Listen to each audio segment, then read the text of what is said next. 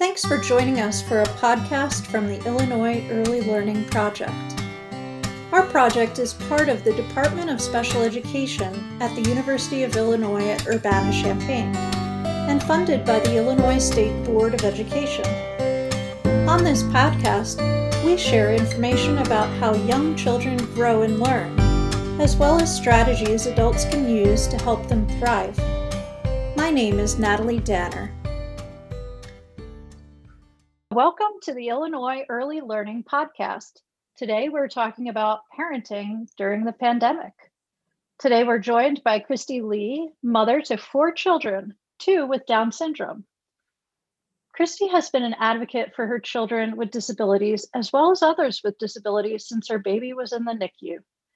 She served as a family mentor, a panelist, and a guest speaker with the families class at the University of Illinois for 21 years. The past three years, she served as the parent liaison. Thank you so much for being with us today, Christy. You're welcome. It's good to be here. Great. So, today we're eager to hear from you as a parent of children with disabilities to learn some tips about parenting during a pandemic. So, if we can start off, tell us a little bit about your family and your children. Okay, well, uh, like you said, I have uh, my husband and I have four children. Our oldest graduated from college uh, about a year and a half ago um, and moved out and moved on and is full on adulting. Our second oldest, uh, his name is Keith. Our second oldest, Allison, graduated high school in 2017. Um, she has Down syndrome. She is currently still home with us. Um, she was working part time prior to COVID, but she was cut when COVID hit and small businesses closed and has not found employment since then. So she's uh, she's home with us. Isaac graduated high school uh, last May. Uh, he finished high school in three years, and he is moved out. And he's currently a trainee with a ballet company.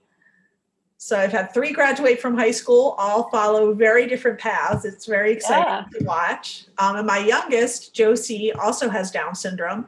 Um, she is 11 and is currently a fourth grader. Great. Talking about your youngest, what was it like in the beginning when you first learned about your daughter's diagnosis? That was hard. Um, it, we uh, had a birth diagnosis. We did not know prior to her being born that she would have Down syndrome. So it's very hard when they say to you, you have a beautiful baby girl, but, and then they whisk them away to the NICU. It's like, wait, it, so that was, it was a kick in the gut. It was, it was hard. And at first, you know, they, they were saying, oh, we're suspicious and we'd like to run some tests. Oh, we're suspicious. And I'm like, okay, so you could be wrong. And we just saw a baby um, so that was that was very hard. Um, and then fortunately, I, we were able to come to be in a good place about that relatively quickly. And she was only in the hospital for a few days. So that was, you know, that was, and then we brought her home and we had a 19 month old at home. So we had two babies. And the beginning was very overwhelming because then all of a sudden people are trying to get you um, they want to do all the evaluations for early intervention and all these crazy acronyms are thrown at you. Hi, I'm from D. I, I'm from. I work for DSC, but I've been sent by DHS to get you involved in EI. We want to do evaluations for PT, OT, DT, SLP, and I'm like HIJK, LMNOP. I just want to sleep through the night. So that was a little bit overwhelming. Sure. Um, and honestly, we kind of sent them away and said, okay, do your evaluations and come back in six months. She eats, she mm-hmm. sleeps, she poops. We're not having any problems with those. So go away and you can come back in six months and we'll talk because we just want to enjoy time with our babies. Um, so it was, it's a hard kick in the gut to have someone tell you there's something wrong with your child. I can understand that. When your child was a little bit older, like three, four years old, Tell me about her experience with preschool and early childhood education. Um, when Allison uh, moved into preschool, that was a transition from early intervention. Um, I'm kind of a take the bull by the horns kind of person. So I you know, made sure I talked with the school and everything. And I have to say, her early childhood experience was very good. It was very inclusive. She was in with her peers. You know, she was a happy a happy kid. I mean, when she was ready to move into kindergarten, the school was suggesting a more restrictive placement, and we said no. Uh, we again said no when Josie reached that same milestone in life. But I have to say, early childhood was very good, but I think a lot of that is because while she did have ex- some extra needs, we were fortunate there's no there were no medical needs. They're preschoolers, so all three year olds need constant supervision by adults, right? So her needs may have been a little bit different, but it was a lot more it was much more the same than different than it is as she gets older. So i think that made it nice. And the environment at at the early childhood building in our district is uh, pretty phenomenal. So that was actually a very good experience for us. Sounds like a great experience. Yeah so do you have any advice for early childhood educators that might be listening to this podcast when it comes to children with disabilities in their own classrooms? I, I, do, I mean, I do. I have kind of a list of um, things, and a lot of them are probably things most teachers and people already do, but um, communication is key with parents. Um, I think this is why early childhood was such an amazing experience because generally there is a lot of communication with parents because even the most articulate four year old is not the most reliable source of information. Four year old who has communication struggles, you know, that communication is already there anyway. Whereas as they get older, that kind of changes when the students are that usually able to bring the information home and the child with a disability may not have those communication skills. Um, so communication is is key. That helps build a relationship one thing I say to teachers all the time is don't be afraid. If you come across a student with a diagnosis you're unfamiliar with or a behavior challenge you've never dealt with before, he or she they're still a child and they're a child first so don't be don't be afraid of whatever that diagnosis is. You can do it. You're a teacher. You you know the parents we didn't get a training manual when our children were born saying oh here's how you raise a child with x y or z right? Um, we're all learning as we go and evolving. So um, just don't be afraid. Don't be afraid to make mistakes. Everybody makes mistakes. It's how you it's learning from them and moving forward that's the important part. Um, but don't be afraid of the child and don't be afraid to ask questions. Meet families where they are in preschool, I mean, I guess the blessing of Down syndrome is we had a diagnosis at birth. A lot of children who have learning disabilities or children um, with autism, they don't necess- necessarily get a diagnosis at birth, right? In preschool and early elementary school is when these things start to pop up. So you're working with families that may just be learning that there's something wrong with their child. Some may be embracing it and, you know, researching and doing everything they can, and others may not be ready to accept that yet. So you're going to be meeting families in all different parts of the journey and just be ready to meet them, meet them where they are. And when you meet the families, don't judge them and think, well, you know your child has x y or z why didn't you get x y or z therapy? That they may not have had a diagnosis to get that. You don't you the picture is a lot bigger than what you hear. I mean and some parents have to make choices. Even with the best insurance in the world you know with even with awesome insurance you could be limited to 60 visits a year. And that may sound like a lot but if you have a child that needs speech therapy and physical therapy and occupational therapy 60 visits a year is approximately one session per week. And if you have a child that requires three different things, parents have to make the choices. They can't always they can't always do everything and they want that need that time want and need that time to be a family as well and just enjoy their child for who they are and not always revolving their life around a therapy. So don't just don't be quick to judge why they did this and not that because I'm sure there were reasons behind it. and I guess the overall, the big picture that every time I speak to a class, treat the children and the families the way you would like your child and yourself to be treated by your child's teachers.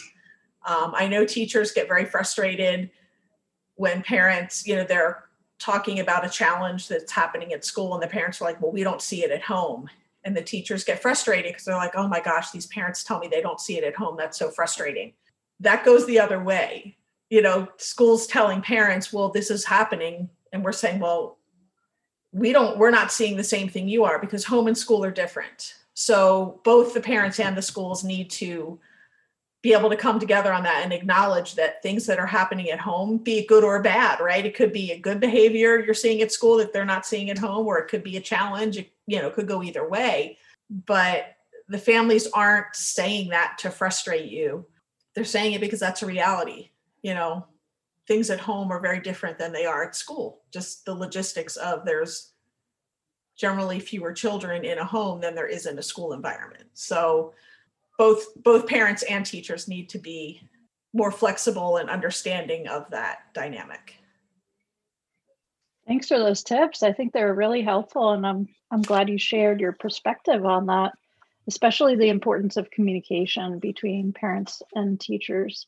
I think that's so important and something that doesn't get a whole lot of attention sometimes when um, you're going through your preparation as a teacher, but as you get into the classroom, you realize how essential that is, is working with families and really creating that bond with the family and understanding that the families are the child's first teachers.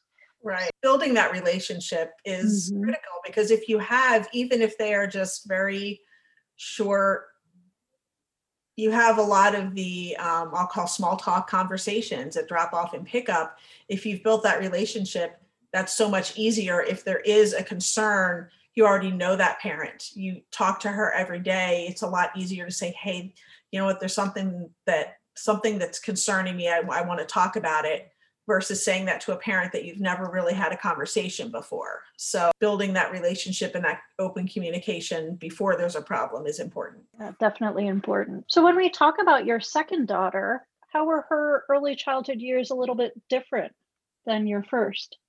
Her early childhood years are she was in the same school district so the school thing still went very well i mean not to say there were zero bumps right there's going to be bumps in the road with any child but the school went very well, but her early childhood experience was very different. Mm-hmm. When Allison was a three and a four year old, it was only her and her one brother, and he was only 19 months older than her. So our world revolved around preschoolers. That was our family world. When Josie was in preschool, her brother was on the high school track team. Her sister and her other brother were dancing. That um, a funny story we would she was a tag along kid right she went to soccer games and swim meets and dance performances and track meets and we would sit on the opposite side of the field as everybody else because the bleachers were empty because she liked to climb up and down and her brother's like my gosh that's so annoying did i do that when i was her age said well no when you were four we went to the playground and the petting zoo we're not at the playground because we're at your track meet so this is her playground so I, I mean, her early childhood years were different, but I think that just has that's the sibling pecking order in any family. You know, I mean, she was there were six years between her and the next her brother. So, and there's a total 12 year span from oldest to youngest. So that was the biggest difference for her, I think, was just where she fell in the birth order that when she was a preschooler and a young child,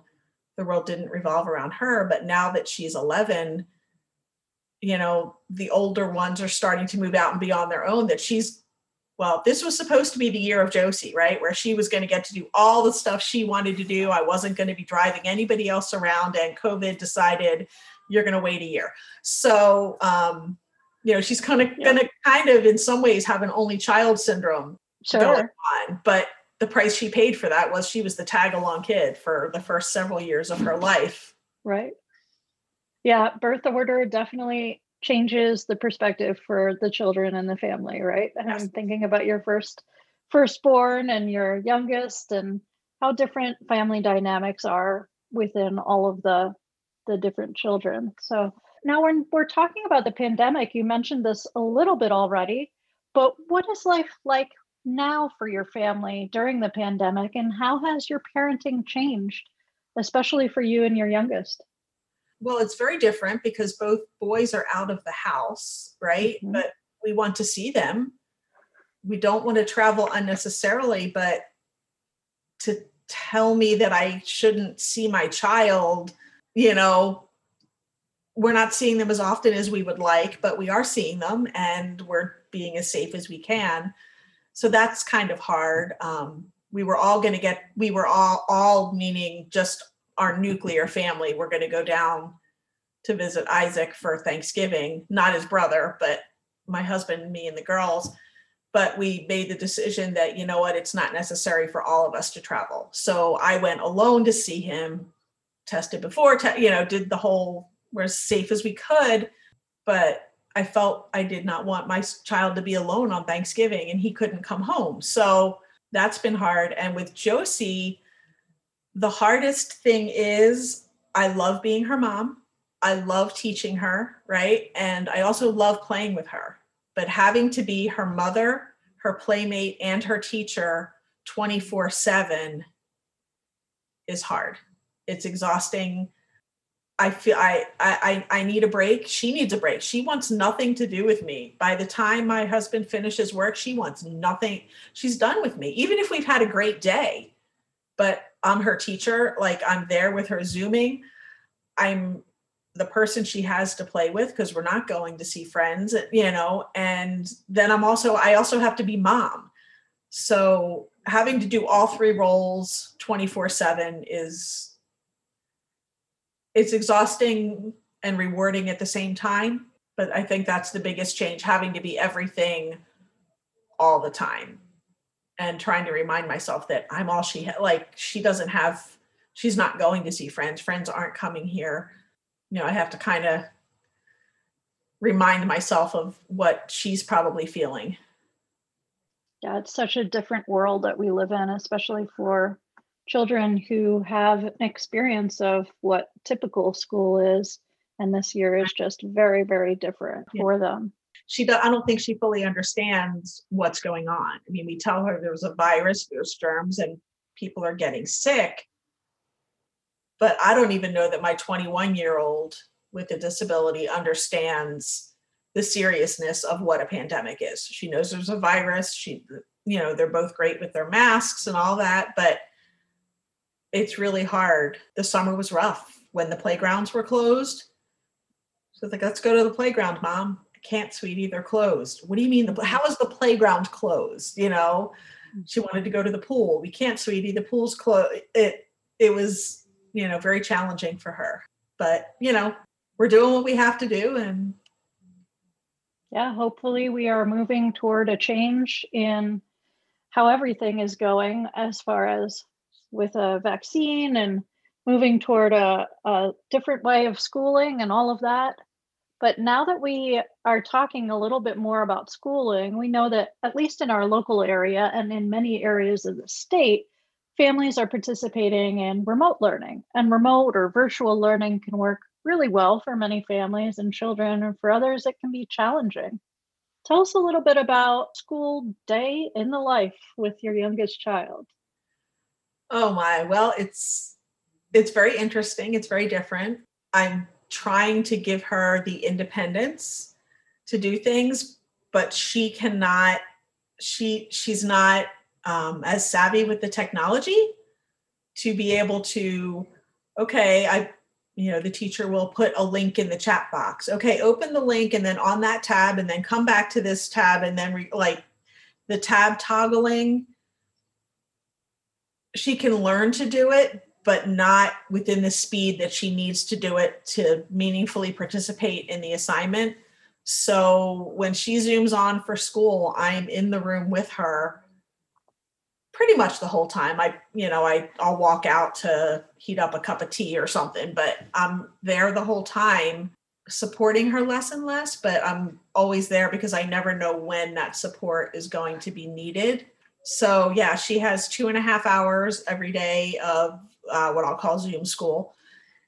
And then twice a week in the afternoons, she has uh, meetings with her speech pathologist. Twice a week in the afternoon, she has Zoom meetings with her SPED teacher, and those are one on one. So those she can get herself logged on by herself. So I just kind of hang there just to make sure she stays engaged, or if she needs a supply, needs something, or if you know there's a Zoom quirk, you know something happens with the technology to help her with that. And then twice a week we have a private tutor that works with her. And then every day she has her asynchronous assignments that we have to get done. My goal is to have it done before dinner time some days I'm more successful at it than others because I like she needs breaks in between. She can't be highly focused. Um, so in some days the time is very fractured. Um, I'm very fortunate that I was a stay I'm a stay home mom. So but the time is very fractured because I make sure she has a break between Zoom meetings, which is good. She needs the break, but then also, you know, give her a half hour, 20 minute, half hour break, trying to get her back can be more challenging than others some days, but the day is very fragmented because it's like, okay, I have 20 minutes here and 15 minutes there. And I don't want to try and work on her asynchronous work when she's taking her 20 minute break. So, you know, we we get through it and the teachers have been very flexible when I've said, hey, you know what? She had all these extra things that afternoon. We did not get to the writing assignment, or, you know, I know there were 11 words they were supposed to use in a sentence. We did four.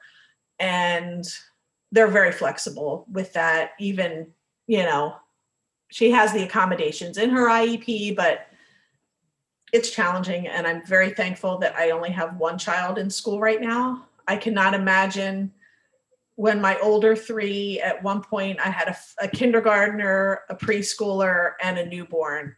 Um, if I were trying to help a kindergartner and a preschooler navigate remote learning while also tending to a newborn, it would be very different than it is now. I would have to prioritize. So I guess for teachers, be understanding with parents because they might have they might be helping multiple children while trying to do their own work from home, right? Mm-hmm. And I have to say preschool is critical, preschool is important, but if I have a third, fourth, fifth grader, middle schooler who needs my help with some math, and a four year old who's not tending to circle time, my priority would be helping the older child and let you know give the other kid a coloring book so mm-hmm. um, i'm very thankful that i'm not having to juggle multiple children doing that because it i, I can imagine the challenges um, but I'm glad I'm not living it, but a lot of parents are. Mm-hmm. It's great advice for teachers too to really think about it's not just necessarily that one child that they're working with, that their family is just concentrating on 100%, especially if they're if they have siblings too, and if they have their own job and all of those things. Very important points. So, when we're talking about living during the pandemic, it really can take a toll on families. And you've described some of those ways really um, accurately, but there's some positives too, right? Mm-hmm. What are some of the positive nuggets from the pandemic that you hope might continue in the future? I am not, I don't like remote learning, but I'm glad we're doing it that way. Um, I'm not interested in sending my children, my child back to school right now. Um, and I'm glad that I see a lot of people really embracing it instead of it just being, uh, I heard somebody described it as a placeholder. Is it just a placeholder till we get back to normal? I'm glad to see a lot of teachers are embracing it and trying to think what can we do with it instead of this is what we have to do until. But aside from school, I mean, things like curbside pickup, right? I know Walmart was doing it before, but now that you can curbside pickup at restaurants and pretty much any store to a family, whether the child, a family child with a disability, right? You have a child who has meltdowns, you have a child with mobility issues, or you just have three small children, right? To be able to just drive up to the store and pick up and grab what you need, like I really hope that stores keep that um, because that's a that's a barrier for a lot of people to get to get the things they need for their home. One great thing for me is I can see what my daughter's doing in school. It was a struggle all through with my older daughter, and it's been a struggle with my younger daughter to to see the work. Um, neither one of them had the communication skills to tell me about their day, and I would want to have a conversation with them. What did you do today? What did you read a book about?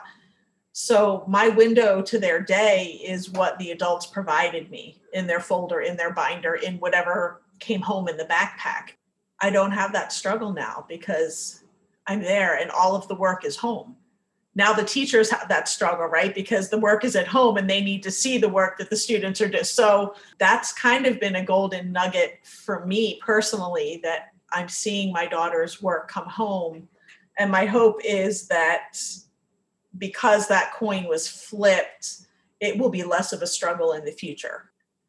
And I think uh, one thing um, that I think would be cool, I don't know how the logistics of this would be worked out, but I think it'd be really cool to have maybe a shortened school week when we get back to normal. Go, you know, kids go to school for four days and have that fifth day be a Zoom check in or something, you know, some sort of check in. And then the teachers have that whole day, have a big chunk of time to do their planning, their collaborating, rather than trying to do it in 15 minute chunks of time here and there. I think that would be great. I wanted to thank you so much for being our guest on the Illinois Early Learning Podcast. So, thank you so much. You are welcome. Thank you for having me. And until next time, keep early learning at the forefront. You have just heard a podcast by the Illinois Early Learning Project. For more information, please visit us at illinoisearlylearning.org, where you can find evidence based, reliable information on early care and education for parents, caregivers, and teachers of young children. Thanks for listening and for helping the children in your home, classroom, and community have a strong start in their early learning.